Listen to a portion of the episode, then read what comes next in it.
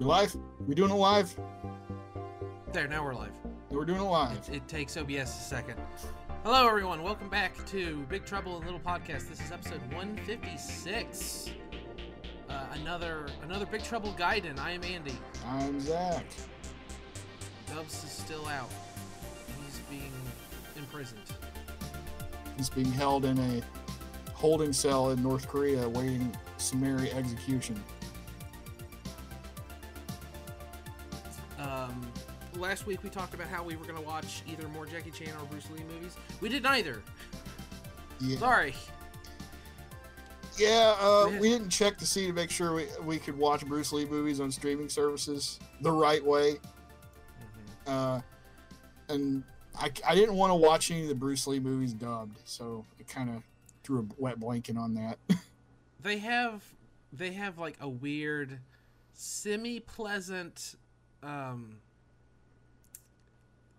not nostalgic hammy kind of classic aesthetic yeah, but yeah you're right it, the way to watch it is uh mandarin or cantonese it's yeah, Cantonese.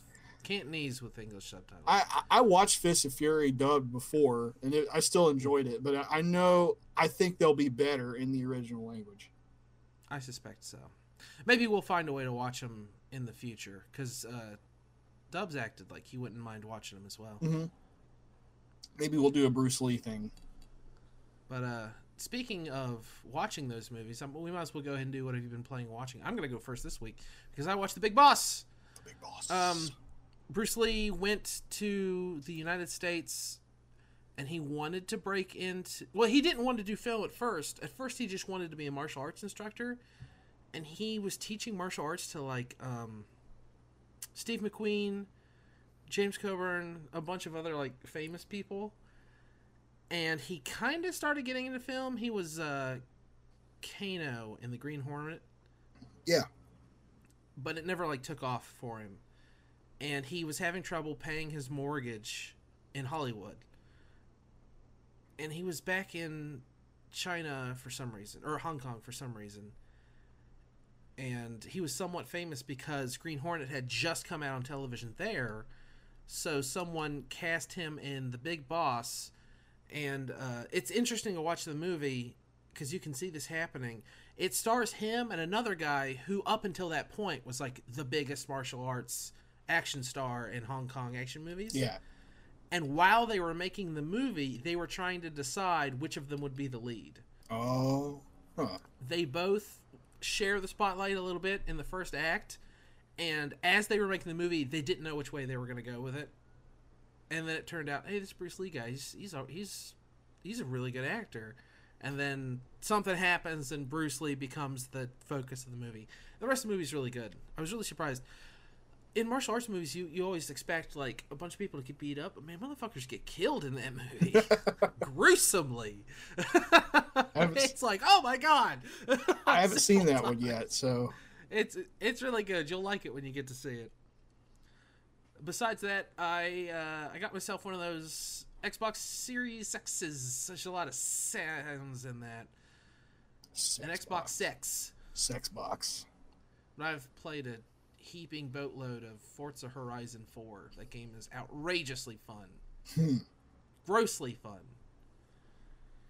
And um, I played some more Pokemon Shield. Game's still interesting. I'm still enjoying it. There was there was a brief moment where everyone on my team was non-generation 1. my problem playing Pokemon has always been I gravitate to the to Gen 1 Pokemon cuz that's what I grew up with. Yeah. So there was a while that all six of my Pokemon were non Gen 1, and then one of my Pokemon evolved into Hitmonlee. And I was like, oh no!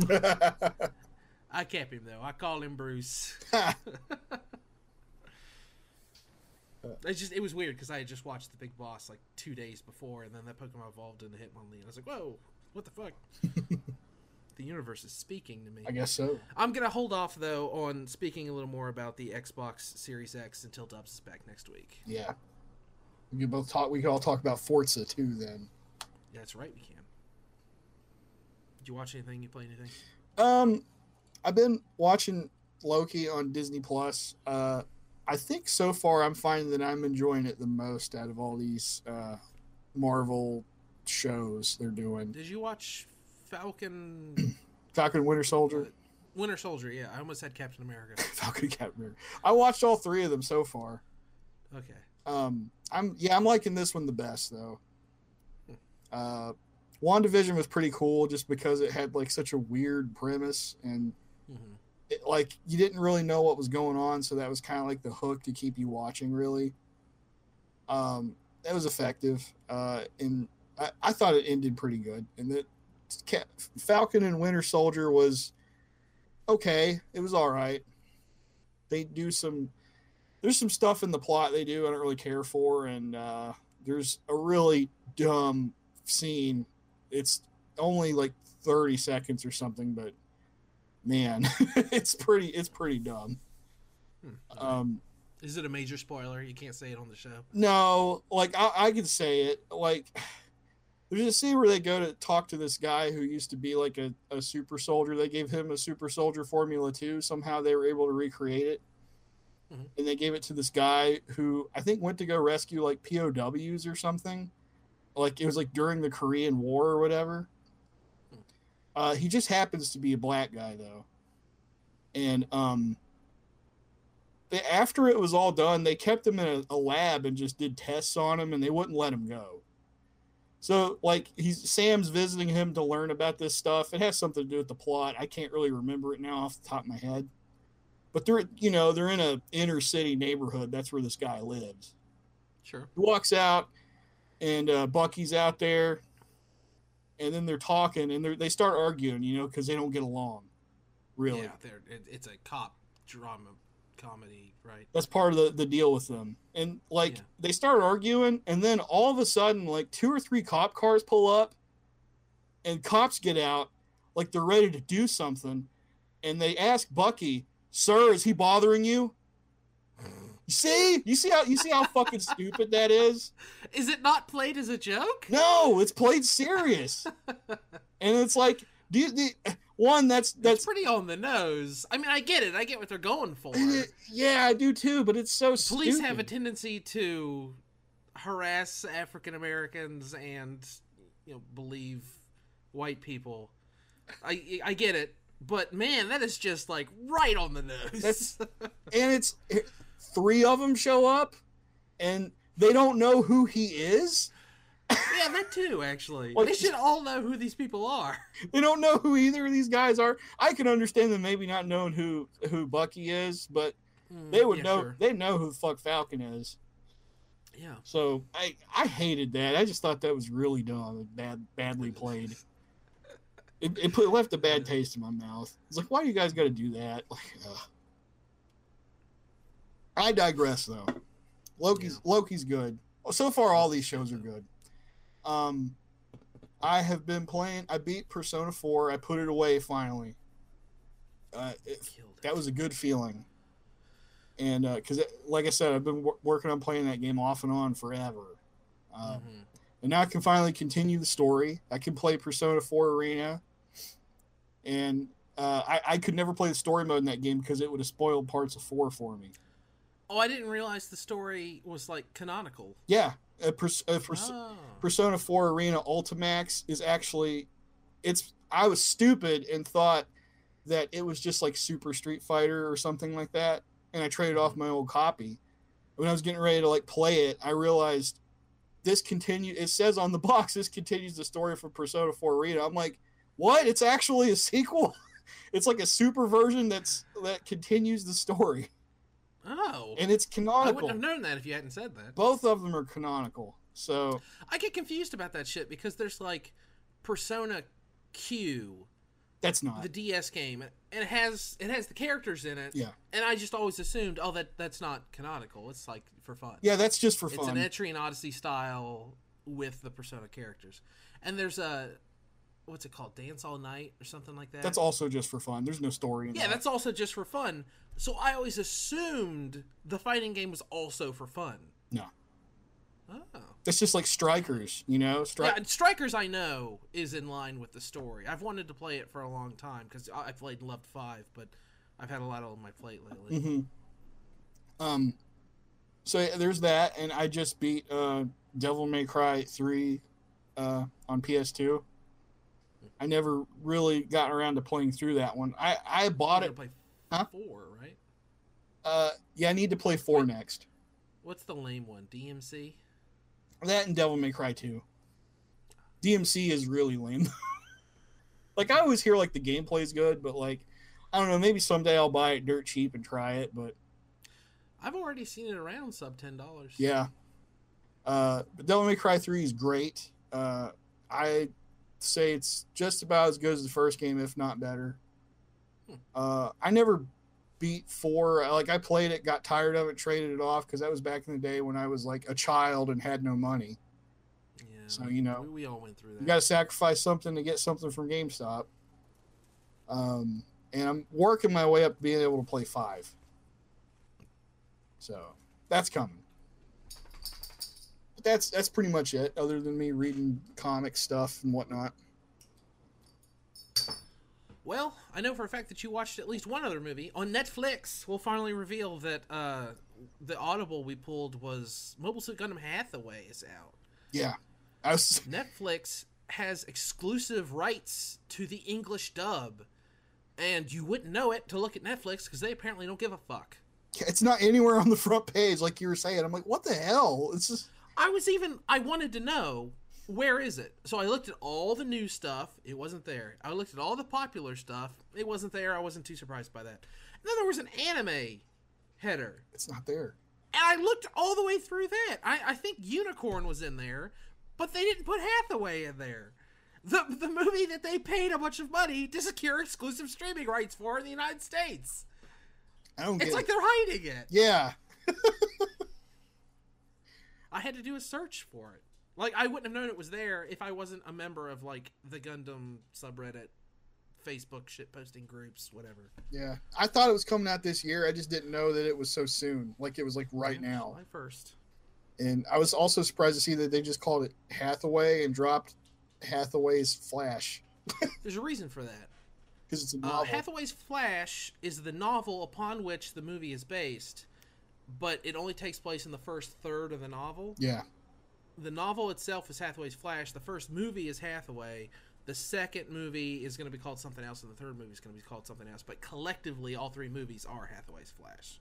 okay, that's what I figured. I had I had to look it up to understand that. yeah, The Gu- Gundam timeline shit is confusing as all hell.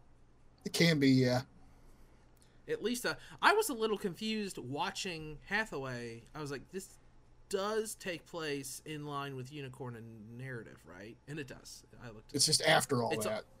It's just yeah. It's just it's weird because they don't even. It doesn't come up Not yet, anyway. like. Uh, huh. Not yet, anyway. We don't know if it could come Yeah. up later. Good point. But they talk about what happened in Char's counterattack ad nauseum. Yeah, they do. which is the point.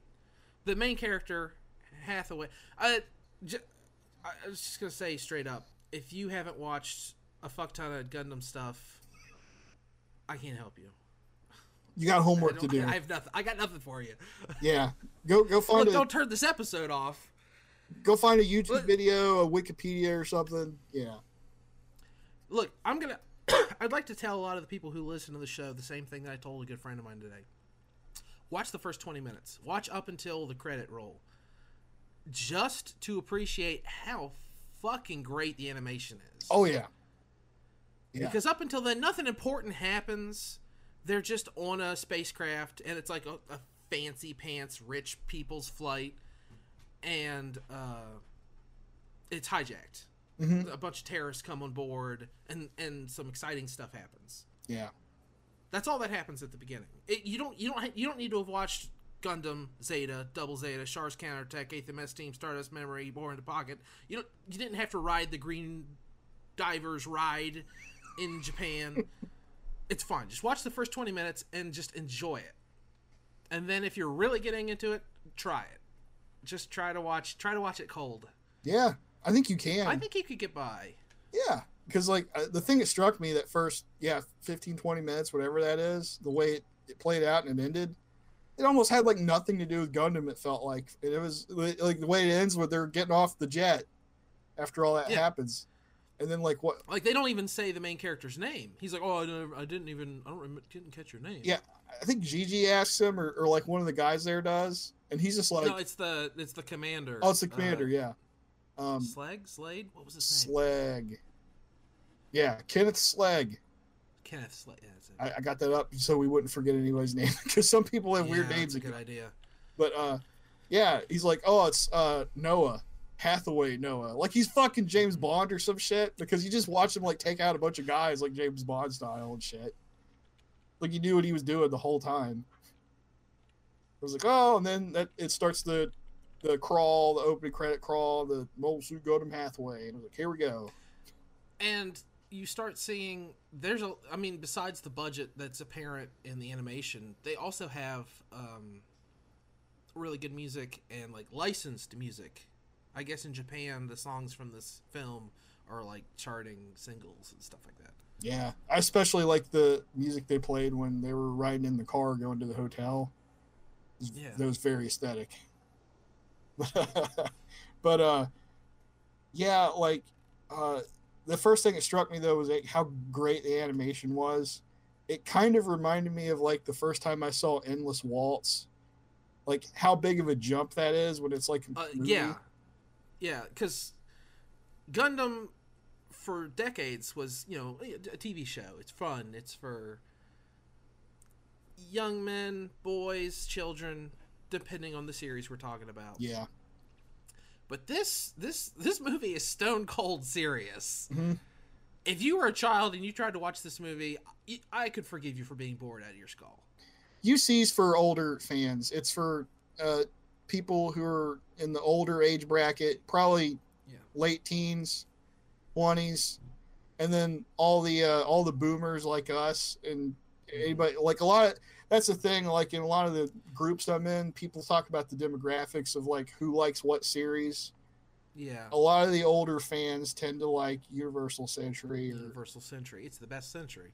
yeah, Uh, it, it has grown up with the people who enjoyed it. Mobile Suit Gundam, the original series, is older than I am. yeah.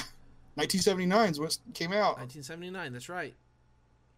And uh, as time has gone on, stuff you know, Stardust Memory moved along how much serious it was going to be, and then uh, uh, Char's Counterattack. oh, it That might have come before. Um, Unicorn was a big jump forward as well, and now I think Hathaway is just. It's I, I'm a fanboy, so I'm trying to like temper what I'm saying, but Hathaway is just a damn well written movie, independent of being about giant robots. yeah, that's it struck me as pretty fairly well written. Um, Mhm. There was just a couple th- points where I'm like, uh, some of the things they're talking about, they're doing, I don't know what they are. Like I don't know the significance of it yet. Yeah, Uh, that that tends there's to still, happen there's still some confusion. Yeah, that that reminded me of like what happened in um. Uh, what was the last movie that came out? I forgot the name of it now. Narrative. Narrative. Yeah, they did that a lot in narrative too, and I was like, "What's going on?" They did it a lot worse in narrative. Yeah, I liked narrative, but I didn't love it. yeah. I just felt it I remember okay. wanting it to be more like Unicorn, and it just it was kind of. Uh, Yeah, it's like it's like you made Endless Waltz and then had none of the Gundam Wing characters in it. yeah, kinda. it's kind of what it felt like, like it's me. pretty. I love the uh, Stein, whatever that the bad guy's mobile suit was. It's badass. yeah, Real quick, uh, like I said, there's not a lot of mobile suits in this, but if we're talking about Gundam, one of the things everyone wants to talk about is the Gundams, right? Mhm. And you get two in this movie. Yeah, Penelope. And I fucking hate both of them. They don't. Yeah, they look weird. Um, The only cool thing about the Penelope is the silhouette it casts. yeah, Because the whole first two thirds of the movie, you only ever see it at night. hmm so you catch a little bit of it and that's cool that's really awesome but then when you actually see it it's like what a fucking mess yeah. Like it looks to me like it's and the the same thing for the other one. I don't even know how to pronounce it. It's like G- gundam z xi Yeah, something like that. And it looks like it, it has it reminded me of the Dark Gundam almost. You know how like. It's got a Gundam head coming out of its lower torso. It's got Yeah. the start of a Gundam head on its chest. It's even got like the little samurai helmet crest thing coming out of it, and it's like, what the hell? They're really busy. They're really bulky looking. Yeah, both of them. If I didn't know any better, I'd say they were trying to like say this is the evolution of mobile suit design. Like, because if you look at Sazabi or Nightingale, Yeah, Nightingale especially. But Unicorn takes place after that, and shit didn't go that way. It didn't like Unicorn and um, the Banshee kind of have an over-designed thing going on, but not not like this. No, they still mostly resemble regular, I guess what I would call the standard mobile suit design for Gundam. I, I guess I, I- guess uh, the Kshatriya is more outrageous than the Unicorn. Yeah, yeah, you could say that's another step in that big, bulky, crazy mobile suit thing they're going for. Though the mobile suit design in this movie is saved single-handedly by the awesome design of the Messer. The Messer's cool, and so Yeah. is that other one, the Federation one. It, what I forgot what it was called. It had like a weird Gustav Karl Gustav Karl, that's it. It's like an up armored GM. GM Jesta or something. Yeah, it's like the it's like the next step of the Jesta, which everybody likes anyway. Yeah, yeah, the Jesta kicks ass. All right, sorry. Yeah, We'll we'll digress from this fucking way overly nerdy conversation about the mobile suit design in this in this movie. We'll actually talk about the plot and the characters, which I love. I've seen a lot of people complain, and you know I've I'm kind of been proud of the fandom a little bit because it's been kind of a tempered complaint, but they're always like, "Man, there's not enough mobile suits in this fucking mobile suit movie." That's my favorite part of it. the whole movie, the whole movie could have been no mobile suits. yeah, that's fine. Like I, I kind of had the same thing halfway, a little bit over halfway through the movie. Mhm. Like, yeah, there's no mobile suit shit. I mean, there was a big mobile suit battle. It's just that none of the main characters were a part of it. were a part of it. Yeah, they were just trying to not get set the hell on fire and crushed. Yeah, That's that's super exciting. That's that's the most exciting Gundam fight I've seen in a while. years and years and years. Yeah. and it, it really drove home that point sometimes they like to do this throughout the history of gundam animation they really want to drive home like these machines are huge and the pieces of them are huge and when you, there's collateral damage it's crazy you don't actually realize it unless you're a little tiny person on the ground like when yeah, the- they they do a good job of demonstrating like the power of these machines. A, a beam rifle strikes a building nearby, and like just the sparks from it like melt yeah a cast iron post in the cement on the sidewalk. it melts the cement too Yeah, uh, it's just like th- these things are outrageously powerful. Th- these are these are super scary machines of war. War is hell. i think the la- It's got that whole war in the pocket, war is hell kind of feeling to that whole part. Yeah, I think the last time I saw something like that uh, was probably F ninety one, which has one of the. I haven't got around to that. Oh man, it's it's cool. Like the plot's kind of weak for it, but it's worth watching. Uh, I had a weird revelation when I was looking up stuff about Hathaway. Hathaway takes place in UC 105. That's the year. Universal Century, they restart the years when mankind goes into space. Yeah. And apparently F 91 takes place in Universal Century 123. if that's still gonna hold up as canon, That's they say it's still part of canon. So less than 20 years from Hathaway, F 91 takes place. yeah. But the one of the things a lot of people like about F ninety one is the opening uh, scene where there's like a bunch of these weird guys show up and just set siege on the colony or whatever they're on. Mhm. It's one of the best opening uh, attack scenes of like, I guess any mech anime, I would say. Uh, and there's this part where there's like these people running around the streets, and the shell casings from the rifles they're using, one of them falls on like some mom trying to get their kid away, and like the main character, I think his name's Seabook, sees it, and then he sees the kid, "Mommy, get up!" and she's crushed by a shell Yeesh. casing the size of a truck. So it's just like, damn, yeah. Mobile suits are no joke. Yeah. We've barely talked about the story to this movie. Um, We don't get to talk about guess if Gundam. you'd- if you'd have researched this movie a little bit, you would already know that the point is that Hathaway Noah, Bright Noah's son, which only means something to you if you're into Gundam, has been radicalized against the Earth government. He's attached himself to this terrorist unit that more or less just wants to do the same thing Char wanted to do. He wants mankind off the Earth. They should go to space and they should let Earth heal. That's the whole dogma of the bad guys throughout the Universal Century in Gundam. Sometimes.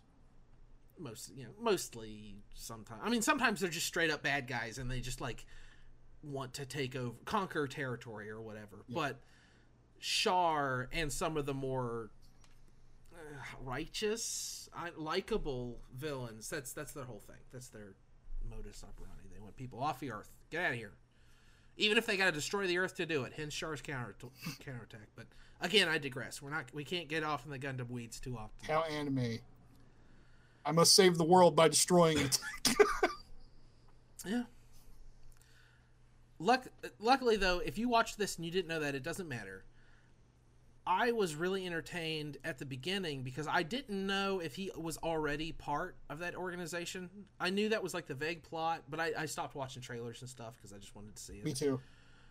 So at the beginning, I was like, are we waiting for him to be recruited into this organization or is he already part of it? And of course, uh, what's her face? Gigi, super weird last name, figures it out like right off, kind of right off the bat.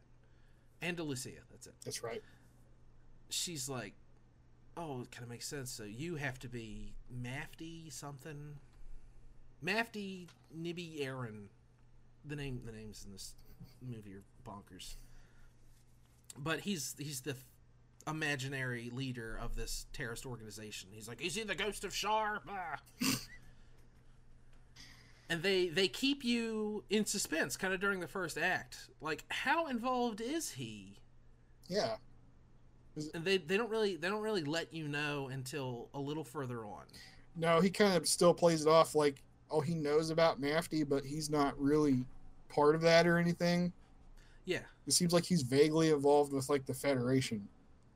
Uh, they, they kind of get to give you a trick because they talk about how malcontents are massing somewhere in Australia, yeah. and they like want to join Mafty to do something. Yeah, they're calling themselves Mafty's army.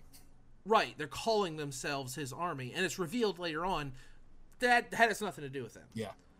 That's just a bunch of goons who think they're gonna try to join Mafty or they're gonna do what Mafty wants to do, and it turns out the organization itself has nothing to do with them. So it's it's an interesting like that way when when uh, Hathaway finds out about it, his reaction is genuine, like that's dumb or I don't know anything about them or anything, something like that. But uh, later, uh, she yeah she kind of guesses he's Mafty, which I was like, I feel like that was kind of a leap, but whatever. They always tend to do that in some of these Gundam plots. It's like there, there's this girl character who somehow is able to disarmingly know things about people, Yeah, and I'm just like, okay. It reminded me of Quess, who I I hate. I hate yes, a lot. she is pretty relevant to this to the plot of this movie without you needing to know who she is or what that means. I still don't Like people are like, "Oh, you you got a kill in um, the second Neo Zeon Uprising or whatever it's called," and he's always like, "Uh, yeah, I don't want to talk about it." uh, he just plays it off like it was a Uh-huh. it caused a bunch of problems. I really shouldn't have done that. I just got lucky. Yeah, it caused a lot of problems for my father. He says a couple times. Yeah. But if you've seen Char's counterattack, you know that it's like one of the most emotionally charged points of the film. Even if it was stupid, It is. It's really stupid. we can get a whole other discussion about that movie. But we're not going to do that. We can. You, you and I have always agreed, much against the rest of the Gundam fandom nation. I don't care for that movie much. Mm-hmm. And I was really worried because I heard about how much Hathaway has to do with because the character is pivotal to that movie. Yeah. And I heard that this takes off a lot of that. I was like, oh man, I'm, I don't know if I'm going to like this movie, but I'm going to give it a shot. They did this right. hmm I would say they even did the Quess character better because it's like they try to make parallels like, oh, Gigi's like Quess. She has like a weird personality and shit. But Mhm. at least she's not I I don't know how to put it other than so offensively stupid and asinine. Maybe like she seems. They're trying to make it seem like she's just like some gold digging, like Yeah. Like she's with some baron who's like 80 years old or whatever. eighty years old. That's and he how- bought her an apartment in Hong Kong. That's how she was able to get on that flight with all those big fat cat federation people and stuff. Yeah, and Kenneth is like dancing around it at one point when she's about to leave because they, they they they have to emergency land in uh, I think it's the Philippines, Davao or whatever. And uh, he's like, uh, apparently the only reason you got on that flight was because of this this cabinet minister guy, and he's like eighty. And she's like, yeah, our relationship is intimate. Like, Like she just like straight up tells him, yeah, I'm fucking the guy. What of it? well, he straight up asked her before that. It's like, hey, you should sleep with me. Hey, we should, you should spend the night with me. And then even Hathaway's like, geez, could you like say it some other way or something? oh God. Um, Uh, interestingly, all the interactions between all three of the main characters are almost always interesting. Mhm. They do the weird. There's like a love triangle. sort of. Oh, there is a love triangle. Yeah. But there's not. When Kenneth and Hathaway interact, it doesn't seem like there's any animosity.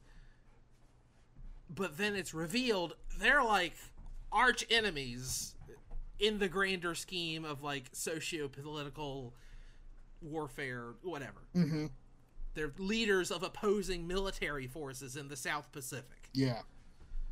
He But when they're talking, it's just like, oh, you can sleep with her. I don't care. Yeah, Hathaway always plays it cool. Like, I don't care. Oh, whatever. He walks out. He's gonna. I'm gonna go for a walk. He sees her changing clothes.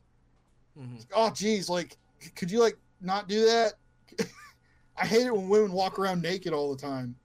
It's just, That's a weird thing to say, too.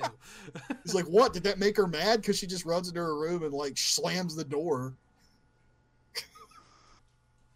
uh, he's kind of amusing. He's a bit doofy, but he's amusing. There are a ton of supporting characters. Uh, most of them in the what is it called? MAFD? It's What's the terrorist organization? it seems like it's the organization is referred to as Mafty, but then Hathaway made up that name for himself. himself. Yeah, Ma- right, Hathaway is Mafty. right. Yeah, he there's there's a monologue at some point later. It's like, oh, the only reason I'm in this mess is because I was I wanted to use this name one last time to get back to Earth in style and see the cabinet ministers one last time. Because the part part of the plot is that the organization is killing off high-ranking members of the Federation Earth government. yeah, who's corrupt, apparently. Yeah, then they're they're shown to be pretty corrupt. What are they doing? They didn't explain this. and I hope this gets explained later. But like this, they have these. um What did they call it? They were like these patrols, manhunters. Yeah, the Manhunters. I was waiting for the other shoe to drop on that They don't. because everyone is like, "Yeah, Mafty should do something about them," and he's just like, "I agree." and th- th- nothing comes of it. it basically, But apparently, they're just like an asshole paramilitary well, police force. The they're, they're like police who've run away with power because they have all this uh, surplus military equipment. What does that sound fucking like? yeah. And they're rounding up people who don't have an Earth pass, and I think they're deporting them to space. yeah. Yeah, I was like, why are they? Why do you need an Earth pass? You didn't need an Earth pass before. yeah. I feel like we missed a story beat somewhere. It- yeah, that confused me. I was like, why are they deporting people? Earth pass, and then they just they never explained it. So hopefully they explain it later. I, I- I think all you needed to know is that these guys are like asshole, corrupt police officers, hmm militarized police, Earth police. They fly I around. in really their- liked uh, the the one mobile suit is like just looks like a cool Jesta, but then it's got like a machine gun turret, like right where the dick goes. That's for the guy. Yeah, I mean it's dual purpose. I mean, what if they don't want that that mobile suit to like blast a city block? Right, yeah, no, they're they're it's crowd control. They don't need an anti tank rifle or something. I hope they make a kit of that. yeah, I. You know what I want a kid of? That firefighting suit that we see just for like a second. yeah, that was cool. like after the main fight, there's like two of them. They got like big tanks and then like a big ass hose. I was like, oh man, I want to build one of those. That's cool. That's neat. Um, let's see. It's oh, but there's several supporting characters in the terrorist organization. They all seemed interesting, but n- none of them really get enough screen time for me. Yeah, we don't really get to know them that well. There's like the the girl he meets at the botanical garden. Right. Uh, I think the pilot who gets captured, he kind of is relevant. Yeah. He, I guess he was a good pilot. He was just outnumbered. There was like four assholes of justice fighting him. Mm-hmm. He's, he didn't die. Uh, yeah, that's true. Then there was uh, that girl. Uh, I think her name's as Esmeralda, Emeralda. Uh, the crazy red hair girl. Like no, she's not crazy. She just has crazy looking hair. right. But uh, I guess she's like some kind of higher up member in the organization, and she's also she's she's a competent pilot. Yeah, and it seems like she has some authority. She also seems like she doesn't really want to pilot. Yeah, that, that was weird. Because he was like, oh, I, I, she was really uncomfortable with the fact there's this plot point later where it's like we got to do this mid-air pickup of this of the gun their Gundam. Yeah, you don't know it's a Gundam at the time. Yeah, it's it's actually really interesting. You start piecing it together. He's coming back from a meeting with Anaheim, the company that makes the Gundams, fa- famously, at this point in the Gundam overall story, it has been revealed that Anaheim makes weapons for the good guys, the bad guys. They don't give a fuck. Yeah, they're like Boeing or whatever, I guess. Yeah, yeah I mean, they're just like any other weapons manufacturer. But yeah, he's coming back from a meeting with them. That's why he was in space, and now he's coming back to Earth, and they're retrieving what he ordered or whatever bought from them or stole. Arranged. Usually, they steal them. Yeah, that would make a lot of sense, actually they always Neo, not Neo Zeon, um, Tight Ayug, they stole their Gundams. Um, yeah.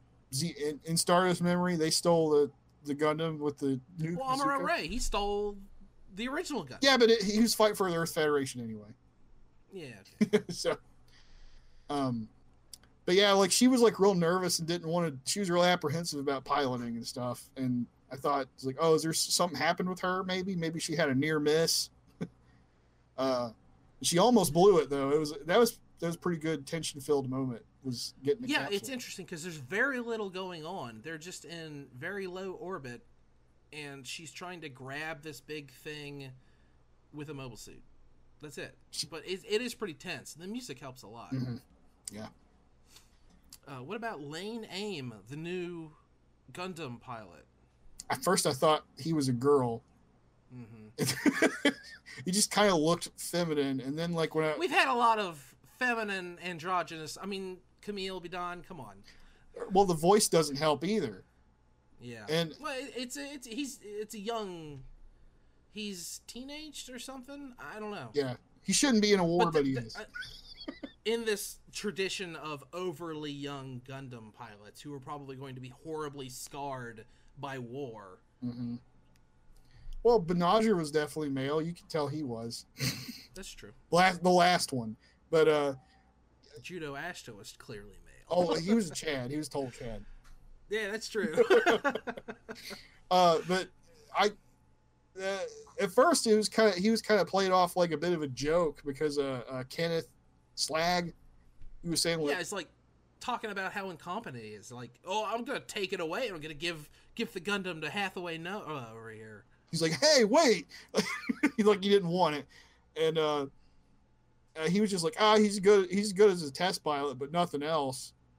And he like he would always talk down about him. He's like, "Oh, we got to rely on his judgment for this operation because they couldn't they couldn't stay in contact with him. I guess because of Minovsky particles. I think is hmm. what it was. They brought up Minovsky particles again. Yeah, well, thanks to Minovsky particles, this this is something that would confuse the fuck out of you if you hadn't seen prior Gundam stuff and you watched Hathaway. Is communications don't work. I just bumped my mic. I'm sorry. communications don't work in the Gundam universe the way they do in the real life because of the discovery of Minovsky particles, Mhm. which is like this stupid bullshit science particle that basically makes long range communications extremely difficult or impossible, depending on the situation. Radar also does not work. Radar also doesn't work, hence, sneak attacks by 12 story robots are now possible. Yeah, so it's like now all the weapons have gone back to being dumb, pretty much. Yeah. There's no more homing missiles and shit. It's all everything Mhm. just fire and forget now. So that's that's how they got rid of like cruise missiles and stuff like that. Yeah. Um, I'm trying to think if we missed anything in the plot that we want to talk about. Um, there's an interesting unexplored thing about classism. I feel like I said that a lot on the show, but it comes up in a lot of films. Uh, he's playing. He's staying in like the super ultra rich part of town, and then he walks. He buys a ticket for a flight he ends up not taking, and walks through the shitty part of town, and is then picked up to go join the terrorists By a kid in a rowboat with a sail. by, by a kid in like a catamaran or something. yeah. they kind of do that in Unicorn too. A little bit. It's like Yeah. when Banagher goes to the the Zeon colony, he, he gets taken there. I shouldn't say he goes, he gets taken. Oh yeah, the old mining colony. Yeah, they're all poor. And then yeah, I remember. when that. it shows all the Anaheim people, they're all super rich and decrepit and assholes and stuff like that. Um, then there's the the Gundam fight at the at the end. yeah, I really liked it. It was cool. Yeah, it was a good fight. I just don't like how the Gundams look. Yeah, they both they're so busy. Uh, I like the head on the Gundam Z Z X I. It- Is it pronounced some other way? I, I don't know. They don't say it in the movie. they don't. It has some unpronounceable symbol too, like it's Prince or something. but uh, It made me think about Turn a Gundam. it looks better than the other one, the Penelope, which is I'm sure Yes. a name that strikes fear in the hearts of all Zeon pilots or something. oh no, the Penelope! No, not Penelope. Well, come on. The unicorn is called the fucking unicorn. yeah, but yeah, and then it looks harmless at first because there's it looks like it has almost no weapons or some shit. It's all white, Hmm. and then it Yeah. changes. Yeah, And it's like, oh shit! Then it has a beam magnum that makes one of the best sounds ever. True. That sound is great. I do really like that they they nixed the like one solid beam weapon thing. Well, not nixed. They, they still the Penelope still has this big stupid fan things that fire beam weaponry, but there's a lot of like small range missiles and rockets. That kind of action going. They have a missile fight like uh, the Penelope goes after Hathaway's Gundam.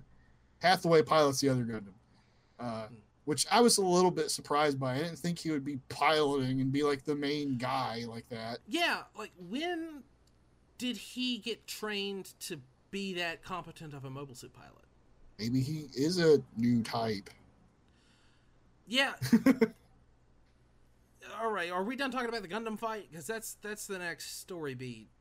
I, Sort of. I guess there's not much else to say other than it looked cool and It looks cool. nobody died somehow miraculously. You know, somehow. It, it is really cool to see the the procedure that Lane has to go to after the Penelope is downed, because he has to like flood the cockpit and then swim out, and he's got like his sidearm, and it's it's just neat. I like that that minutia that makes Gundam feel a little bit more realistic. yeah, UC's usually really good at that. Sometimes other Yeah, shows do too. Unicorn did that a lot. Narrative did that a lot. Eighth MS team did that a lot. hmm Wing did that a lot. That's true. It's not UC though. Eh. new types. Clearly, they're still extremely important. But half Like what happened at the end of Char's counterattack is still one of the most important things that has happened to mankind at this point in the story. Yeah. But it is so weird how people don't want to just all the time be like, there are weird magic space people who have amazing force like abilities and can hear other new types and pilot mobile suits amazingly well. yeah, I Uh, think Hathaway talks to Gigi about it. They have a discussion. He just flat out says they don't exist. That's not Mm-hmm. they don't real. exist. He says that. But one of the first things that happens in the movie is when the the aircraft's been taken over by those terrorists. It turns out to be fake Mafty. They're just like posers. Mhm. He, she's like, uh, "Don't worry," or "Don't worry, take him out. They're fake. They're frauds," or something like that. And he sees her, and she's not speaking. Yeah. implying she is at some level a new type. He is at some level a new type, which we already knew from Char's counterattack. Yeah. So right right away, there's like a new type thing, and then they they the rest of the movie they just don't even talk about it. Maybe, Like even even that in that scene in the hotel room, she mentions new types, and he's like, "Oh, new types don't exist." maybe it was We're, we're like, talking about a guy who used to hang out with Amuro Ray, yeah, and you know in in Quess, Quess, Quess, whatever it is. yeah. That awful character. that awful, awful character and her awful hair. so he clearly knows that that new types are a thing, and it seems like he would know that she knows because of that thing that happened. But maybe like in the heat of the moment, adrenaline or something, like he doubts that that's what happened. It could also be like they don't realize, like maybe she didn't know she was doing that. Like maybe it was like subconsciously and her latent new type abilities. It's like that got out kind of thing. That's kind of how it starts at first. You don't realize that's what's happening. Right. Um, for him, though, I feel like he would definitely know about that, and it's possible he was just downplaying it because he's trying to, you know, make it seem like Yeah, he's oh, more I'm not. normal. I'm not a badass pilot. I'm gonna go study plants. Yeah, I have to go tend to my botanical gardens. Yeah. a botanical observer is what he says he's studying to be. Is that even a real thing? I don't. Maybe It just sounds like you would go to arboretums and just look at the trees. Should take Fio- F- Shiori Fujisaki to the arboretum. it's a deep cut there. No, um, I guess, uh, but I've noticed throughout the whole Universal Century timeline that like it seems like they're real slow to grasp that concept of new types and whether or not they're real. Uh, like Amuro didn't really fucking figure it out till almost the end of the series Right. And like I guess Char knew about them because you know he was out in space and his father and all that stuff. Well, he was he was with Lalah as well. yeah, but before that, I don't think he even that that he even had an inkling. Oh, I could be a new type until I guess later. Uh, and then other characters like uh, Kamille didn't. hmm He didn't. That didn't come up until later. Uh, Well, then Zeon apparently had that program where they were like artificially creating new types. Hence, four was that her name? yes, and I think the Federation tried to do it too. Yeah. So, s- um, yeah, they, they'll talk about that in Unicorn or Narrative or something. Narrative. Yeah. It's a narrative. So on some level, it's like I guess people in the government know about it and they want to try to exploit it, but I think like the public at large, it's still like maybe it's like an urban myth or something. Yeah. It it seems it's not yet officially a thing. It's kind of like, oh, you're a psychic, like that. They they've always had a lot in common with Jedi as well. Yeah, for the most part, people still don't like. Depending on what flavor of Star Wars you're doing, Jedi are just a myth or an old legend, or it's, Right. it's just some crazy old person with a lightsaber or whatever, laser Except sword. it's some crazy young person with a robot.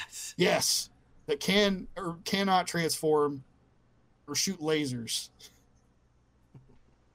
Um, I think after that battle, though, it pretty much ends. It's just the aftermath of that battle, and um, I guess Mafty's linked up with some other people, like some other kind of aircraft carrier or some big ship or some shit out in the Yeah, ocean. He's living on a ship somewhere. Yeah, there's two. They have a couple ships. They have resources. These these people, and Federation. I guess the Sleg knows who who he is. He knows Hathaway's Mafty He's figured out he either is Mafty or is closely associated with him. pretty much, and he's gonna get him. And I guess that's the whole plot of this. This three three movie series. I'm thinking is gonna be. Yeah, there will be three. I just hope the next. I am very anxious to see the next one, but I mean, if they're going to keep up how gorgeous this movie is, how long is it going to take? I don't know. It's like Thunderbolt too, though. Thunderbolt's kind of the same way. Uh, and I want the next installment of Thunderbolt to come out before that. Damn it. Yeah. Uh, but uh, I enjoyed it. Um, I just wish there was. I almost feel like they could make this a, a series, not a movie. And I don't know if I'd like it They better might. for that. That's what they did with Unicorn. Don't forget. That's true. Yeah, that's true. So They they animated in between stuff that doesn't look as good as the rest of it. yeah, I guess it's just trade off though. You get more story, you get more plot, you get more character stuff. You get less pretty. Yeah. But uh, I like it.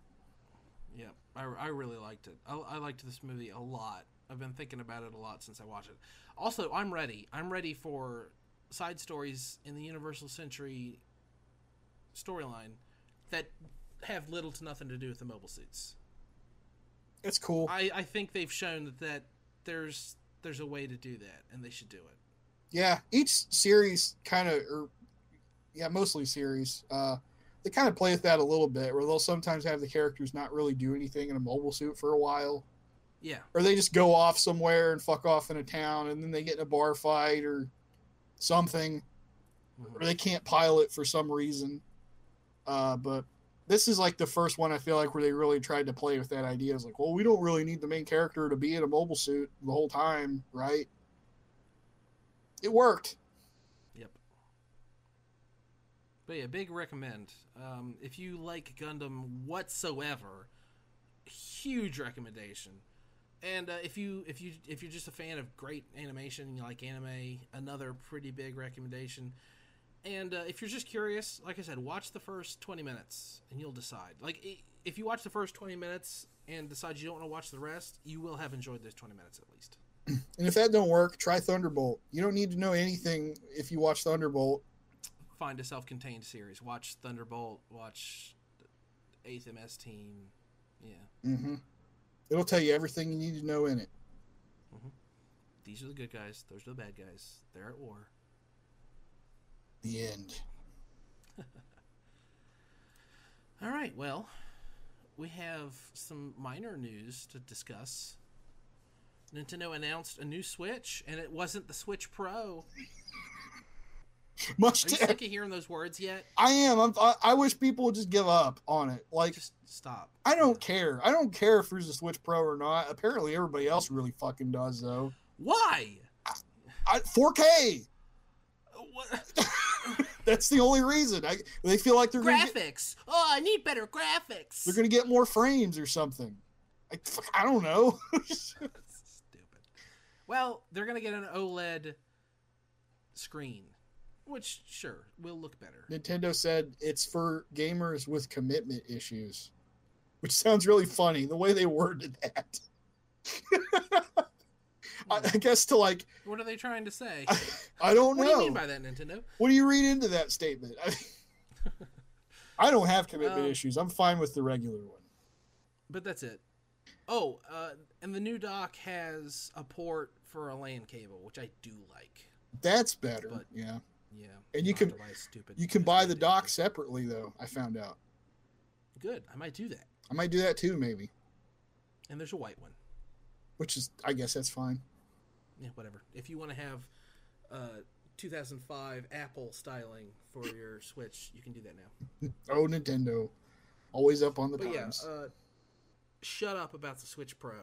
Please, let it go. They've been saying it, and we've gotten we've gotten the Switch Lite and now the OLED Switch since people have been saying it. this is like the same people have been complaining about like it's sort of like complaining but also wishing that nintendo would put out just like something that's on par with the competitors tech wise ever since like the gamecube and they won't Nintendo they won't let it has no interest in directing comp- directly with them. That's stupid. no because they figured out it's like it's not worth doing it's like what's the point of doing that what is the point of offering essentially the same thing three times over in the same market Yeah. they figured that out Nintendo is the king of fun and casual land.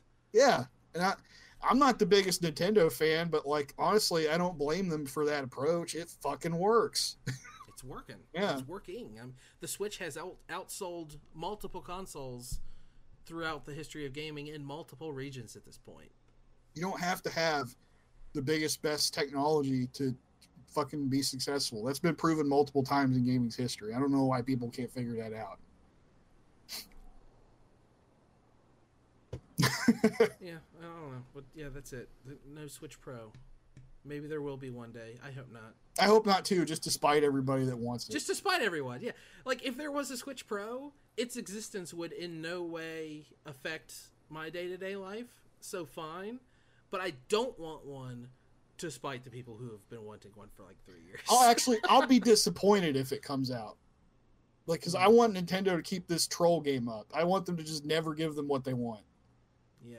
Maybe they'll come out with the Switch Super Pro and it's like 8K native and it's better than the other two. Comes with a Virtual Boy headset. Uh, an actual, this is our virtual reality called Virtual Boy. You put the boy in the headset. This is the virtual, this is the boy. And that's how it goes. and then one other minor Nintendo news thing. This isn't news. It's just something we wanted to discuss. Really bitch about. Um, the Twitter sphere, the Reddit sphere, lots of other people have glommed onto this clip.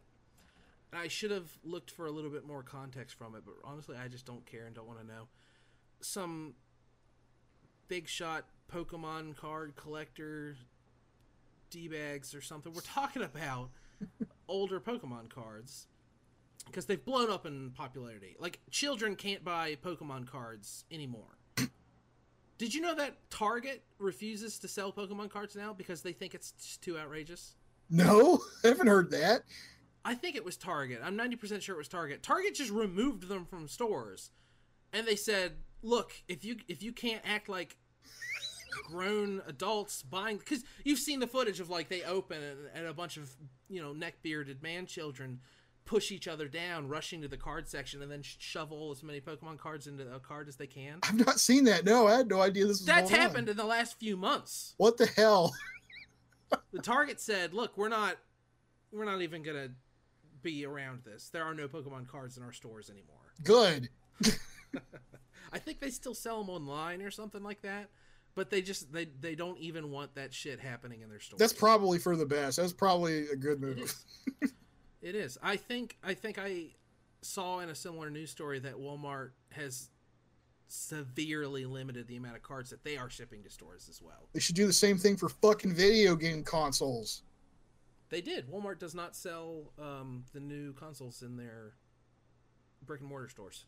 Oh, I meant like they should limit it to like one per customer or something. Oh yeah, for sure. Why do you need two? Why do you need fucking four? They're gonna sell them on eBay. Yeah, they should, they should just limit it one per customer. I had a I, I had a moment of enjoyment though when I got mine from Best Buy. I had to go pick it up. Yeah. Like I bought it on their website and then I had to go to the actual store to get it. The guy in line in front of me also picked up an Xbox and like we both walked out of the store and he was like putting his in the back of his vehicle and he saw me coming out of the store holding mine. And we, we each had that moment of like acknowledgement. You're not going to sell yes, this are you? done it. Should have asked him. No he says uh he says have fun or something like that. I can't remember. Ah well that's good. Yeah it was nice. But anyway uh neck bearded man children are obsessed with pokemon cards and they've exploded in value. And these guys are discussing that. And they have on display in their possession, for example's sake, a base set Charizard, which is one of the most expensive of them. I don't know if it's Shadowless or whatever, but one of them. And it has been signed by the artist, the, the, the Japanese man who did the art for the card.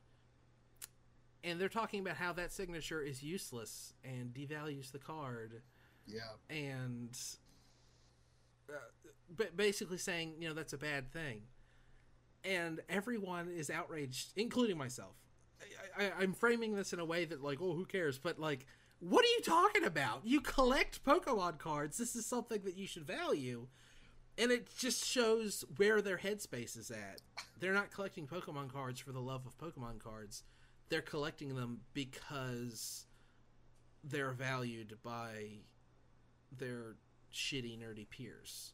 I yeah, because even if you want to say they're valuing it for monetary purposes, usually when the guy who did the original drawing signs whatever it is, that mm-hmm. increases the monetary value of that item, whatever it is. Yeah, of course. And they don't. It's like I said before we just got on. Like that's the only collection hobby I've ever heard of where some people said that.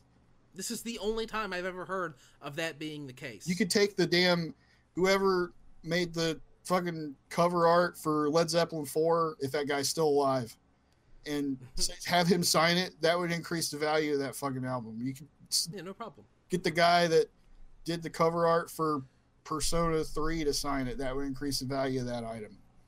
Definitely. Yeah, you always want like the voice actors to sign it or you know Of course, head programmers. comics, of course, is the big Comics one. are the most obvious example. Yeah, Yeah. people always try to What's the guy's name? guys. Tim Drake signed my fucking Batman comic. Jim Starlin. Jim Starlin Yeah. signed my Infinity Gauntlet. Yeah, Yeah. But again, it, it's hard to say exactly what I'm trying to say. Like, it just shows the mindset that they're getting in over these Pokemon cards. They're not collecting them because they love playing the Pokemon card game. They don't love having a full set of Pokemon cards. They just love it because they know all of these other losers also want these cards. yeah, pretty much. That's it.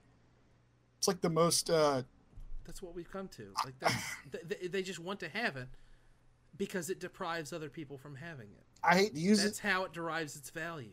I hate to use this word because it gets overused a lot and shit, but it's like the most toxic aspect of the collection community you could have. Oh yeah, that that's apt here. Yeah, mm.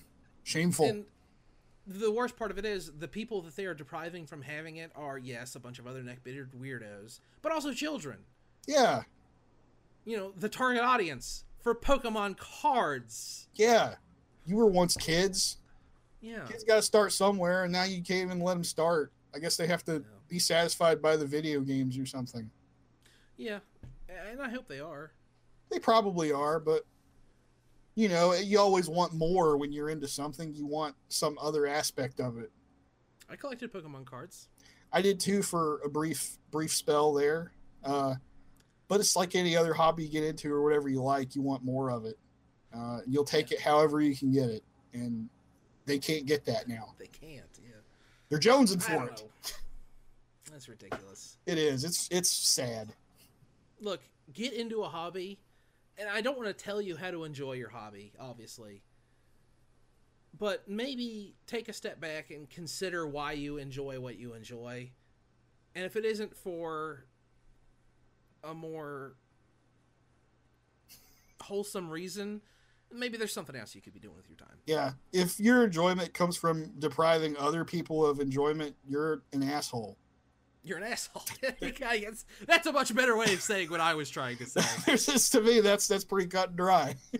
Yep. Stop. Speaking speaking of saying things better than I try to say, I want to point out at the end of uh, this second consecutive episode of Big Trouble in Little Gaiden here. Uh, Dubs does an enormous amount of work on these episodes. This is this is not easy. I, I can record, but I've been beating my head against a wall all week trying to convert the last one we recorded. Like I put it into a converter, and then my computer went to sleep, and it paused it. So then I had to babysit the computer while it while it converted it, and then I got a file that had no sound, which is all I wanted, and all kinds of stuff like that. Also, the intro and outro, I can never remember what to say. That's what I'm trying to segue into is the outro. But at any rate, thank you so much for all the work you do, Dubs. He'll be back next week. I'm sure everyone missed him. Uh, thanks for listening to episode 156 of Big Trouble in Little Podcast. Go check out Mobile Suit Gundam Hathaway on Netflix. You're going to have to do a search for it because it's not going to be on the homepage. We're starting Bond next. We're starting Bond next. We're going to Timothy Dalton's Bond movies. in Casino Royale. And the original Peter Sellers Casino Royale. what we're watching Dalton first, though, right? Yeah, because we don't want to start with that. So we'll be back next week with Timothy Dalton. Uh, as always, you can get all episodes of Big Trouble in Little Podcast anywhere podcasts are found: Amazon, Google, Apple, Stitcher, Stitcher. Bleh, I can't speak. Red Circle. Uh, I, yeah, that's the only one I remember. that's the only one. Podcast Addict. Go back and listen to all of our other Bond episodes. Get ready for new Bond next week. Thanks for listening. See ya. Wouldn't want to be ya.